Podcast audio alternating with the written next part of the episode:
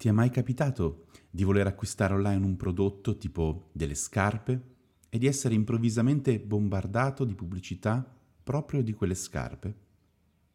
E anche dopo averle acquistate su diversi siti continuano a bombardarti con le stesse pubblicità e magari anche con sconti che ti fanno pentire di non aver avuto la pazienza di aspettare ad acquistare quelle scarpe. Cristiani Lucenti Salati, un podcast che preferisce suscitare domande che dare risposte. Se adesso io e te ci sedessimo accanto ed entrassimo sul nostro profilo Facebook, oppure su YouTube, Instagram o su Amazon o altre grandi piattaforme, scopriremmo che i contenuti che ci vengono proposti sono diversi. I contenuti che vengono proposti a me sono differenti da quelli che vengono proposti a te. E perché questo accade? Accade perché chi sviluppa questi siti crea delle logiche che cercano di proporti dei contenuti o dei prodotti sulla base di quelli che sono i tuoi interessi. Quando noi navighiamo su questi siti, i siti registrano tutto ciò che facciamo, cosa guardiamo, cosa clicchiamo, cosa ascoltiamo, e lo fanno in maniera tale da formare un'idea di chi siamo, così da poterci proporre delle cose che ci piacciono, delle cose a cui noi siamo interessati a consumare. Qual è però il limite di questi algoritmi?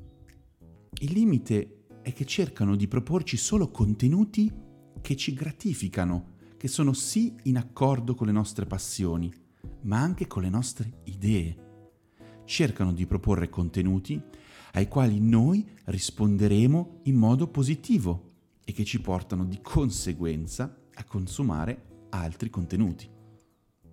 E qual è il grande problema di questo sistema, di questa logica?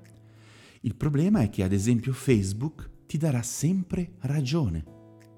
Proporrà solo contenuti che rafforzano le tue idee, così che tu ti senta soddisfatto o soddisfatta.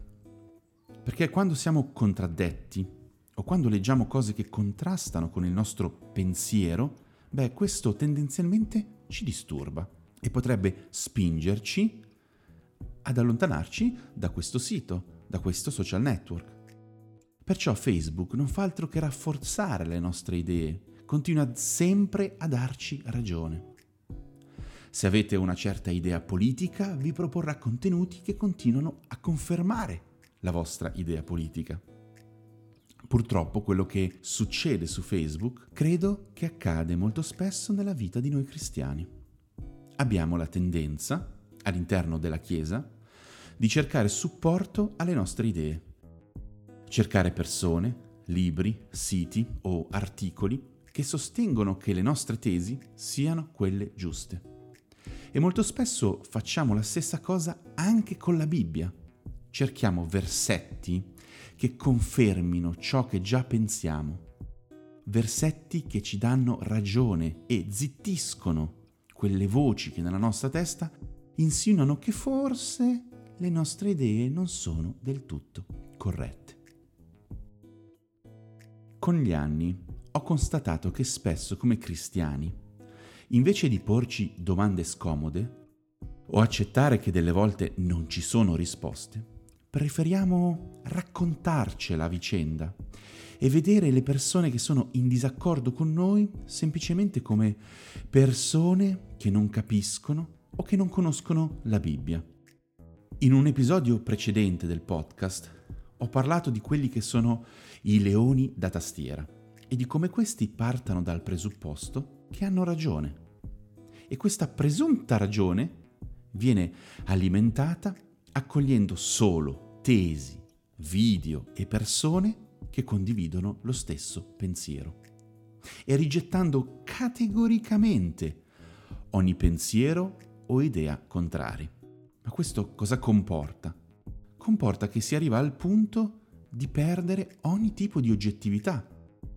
Per le persone che hanno questo tipo di atteggiamento esiste solo un modo di pensare. Quello che sento è in linea con quello che da sempre penso? Conferma le mie tesi? è in accordo con questo tipo di schema mentale o con questa teologia che io seguo ormai da tanti anni? Queste sono alcune delle, delle domande che inconsciamente si formano nella testa di chi ha questo tipo di atteggiamento. In questo modo si uccide completamente il sano e proficuo dialogo.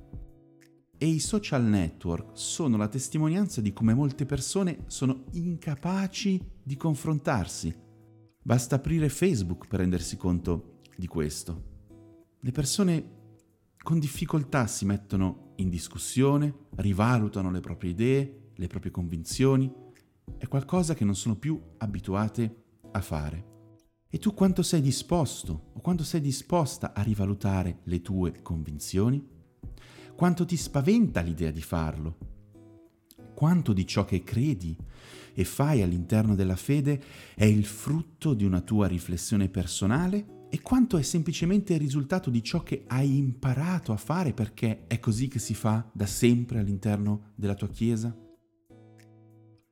Attenzione però, non sto dicendo che bisogna perciò essere critici verso tutti e tutto e non nutrire convinzioni personali, ma sto dicendo che come credenti abbiamo bisogno di imparare ad avere dei sani confronti, mettendo in discussione cose che diamo per scontate, ma che forse scontate non lo sono.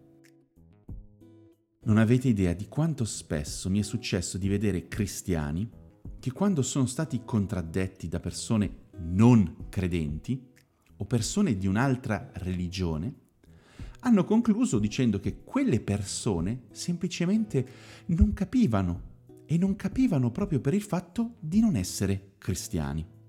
E purtroppo molte volte questo è stato anche il mio errore. E la cosa ironica, se così vogliamo dire, è che con il tempo ho poi dovuto ammettere che spesso ero proprio io ad essere in errore e non queste persone. Beh, l'algoritmo di Facebook è stato pensato per darti ragione e per farti stare bene, per consumare ciò che per certo già ti piace ed approvi. Ma così facendo ti impedisce di progredire e percorrere sentieri a cui magari non avevi mai pensato. Ed io sono fortemente convinto che come credenti dobbiamo evitare come la peste un atteggiamento simile. Un atteggiamento sì comodo, ma stagnante. Dovremmo invece formare le nostre idee ascoltando anche chi non la pensa come noi, accogliendo anche chi ha un'opinione diversa dalla nostra. Molte volte questo è scomodo, richiede sforzo e umiltà, ma soprattutto richiede coraggio, perché chi si chiude e grida a tutti che solo la sua idea è giusta, non è coraggioso, ma ottuso e soprattutto è una persona che probabilmente è piena di timori. Se però ugualmente decidiamo di adottare un atteggiamento come l'algoritmo di Facebook, dobbiamo essere consapevoli di una cosa, che ad un certo punto le persone non avranno più alcun interesse a discutere e confrontarsi con noi. Semplicemente ci lasceranno gongolare nelle nostre idee e convinzioni considerandoci, probabilmente a giusta ragione, superficiali e creduloni. In questo modo, però, staremo perdendo un'incredibile occasione di essere arricchiti. Siamo noi a perderci. Perché le esperienze e le opinioni degli altri sono qualcosa dal quale possiamo imparare moltissimo. La storia ci ha insegnato che le grandi scoperte sono sempre state fatte da chi ha osato pensare in modo diverso dagli altri e da chi ha deciso di camminare su una strada che nessuno aveva percorso. Gesù è sempre stato il contrario dell'algoritmo di Facebook. Quando la gente gli poneva delle domande, lui non rispondeva mai con ciò che le persone volevano sentirsi dire, ma dava risposte che costringevano quelle persone a pensare in maniera differente, a pensare in un modo che non avevano mai fatto fino a quel momento. Perché guardi la pagliuzza che è nell'occhio di tuo fratello, mentre non scorgi la trave che è nell'occhio tuo? dice Gesù nel Vangelo di Matteo, capitolo 7, versetto 3. Gesù non era interessato a dare ragione alle persone, era cosciente che le sue domande o affermazioni spinose avrebbero potuto urtare le persone, ma lo faceva perché desiderava produrre un cambiamento in loro. Desiderava che queste persone si ponessero delle domande diverse e si interrogassero su delle cose alle quali non avevano mai posto veramente attenzione o che si chinassero su questioni alle quali non volevano prestare attenzione cose che evitavano. Un famoso detto dice la ragione si dà agli stupidi. Perché? Perché gli stupidi non sono in grado di fare tesoro di quanto gli viene detto. Perciò è molto più semplice dire che hanno ragione, così che sono felici e contenti.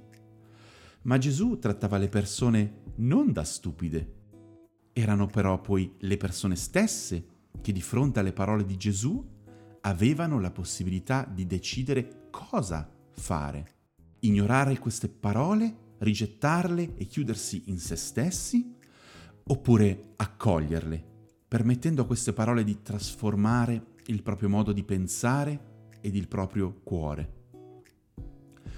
Sì, perché l'intento di Gesù era innanzitutto quello di confrontare le persone con loro stesse, desiderava che queste si interrogassero sulla propria relazione con Dio. Eppure, se chi ascoltava le parole di Gesù non era disposto ad accoglierle, o quantomeno ad interrogarsi, a porsi delle semplici domande, ma le rigettava a prescindere, ecco che pure delle parole così potenti diventavano totalmente inutili mentre in chi era disposto ad accoglierle, queste parole producevano degli effetti incredibili.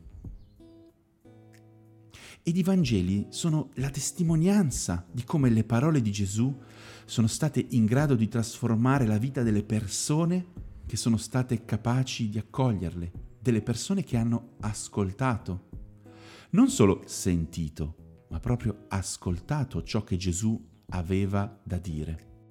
Questo ci insegna che noi abbiamo un potere molto grande, il potere di cambiare delle cose, di cambiare noi stessi. Molto spesso ci lamentiamo di chi ci sta intorno, ritenendo che siano gli altri a dover cambiare. E magari abbiamo anche ragione, ma questo non è qualcosa sul quale noi abbiamo il controllo. Non possiamo cambiare i nostri parenti, nostra moglie, nostro marito, i nostri amici, loro cambieranno nella misura in cui saranno disposti a lavorare su loro stessi. E lo stesso vale per me e per te. Il nostro campo d'azione siamo noi stessi. Ma come possiamo apportare dei cambiamenti in noi stessi se non siamo aperti e capaci di accogliere idee e pensieri nuove, differenti da quelle che già abbiamo? Che poi accogliere non significa per forza di cose essere d'accordo e condividere quanto ci viene detto alla lettera, ma significa piuttosto dare spazio, considerare, dare la possibilità ad altre idee di affinare, levigare, completare il nostro punto di vista, la nostra opinione. Oppure un altro termine che mi piace tantissimo, che spesso viene visto in modo negativo, è il termine contaminare, dare la possibilità di contaminare le nostre idee in senso positivo. Accogliere significa avere una mente ed un cuore aperto, ascoltare attivamente, porsi delle domande, ragionare e poi darsi anche delle risposte. Il punto è che noi siamo abituati a guardare le cose da una certa angolazione, come un uomo che ha sempre guardato la stessa montagna solo attraverso la finestra di casa sua. Avrà un'opinione su quella montagna di un certo tipo e l'algoritmo di Facebook continua a mostrare le cose ai suoi utenti sempre dalla stessa angolazione, sempre dallo stesso punto di vista. Ma è un punto di vista limitato e incompleto.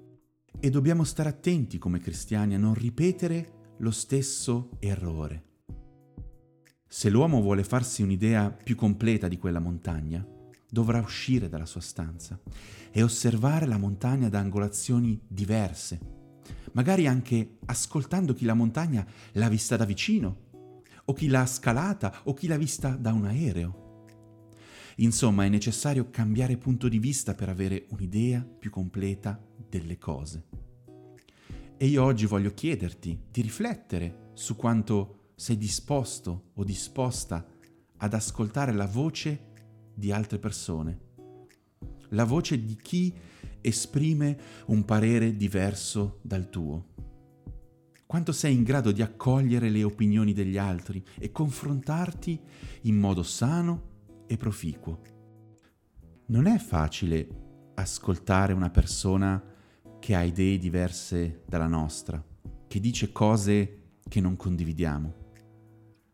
Però vale la pena fare questo sforzo, stare in silenzio, ascoltare, accogliere questa persona anche se ha idee diverse dalla nostra, porre delle domande, ragionare su ciò che ci sta dicendo e poi quando questa persona ha concluso, in modo rispettoso e amorevole, esporre qual è il nostro punto di vista, così da avere un confronto.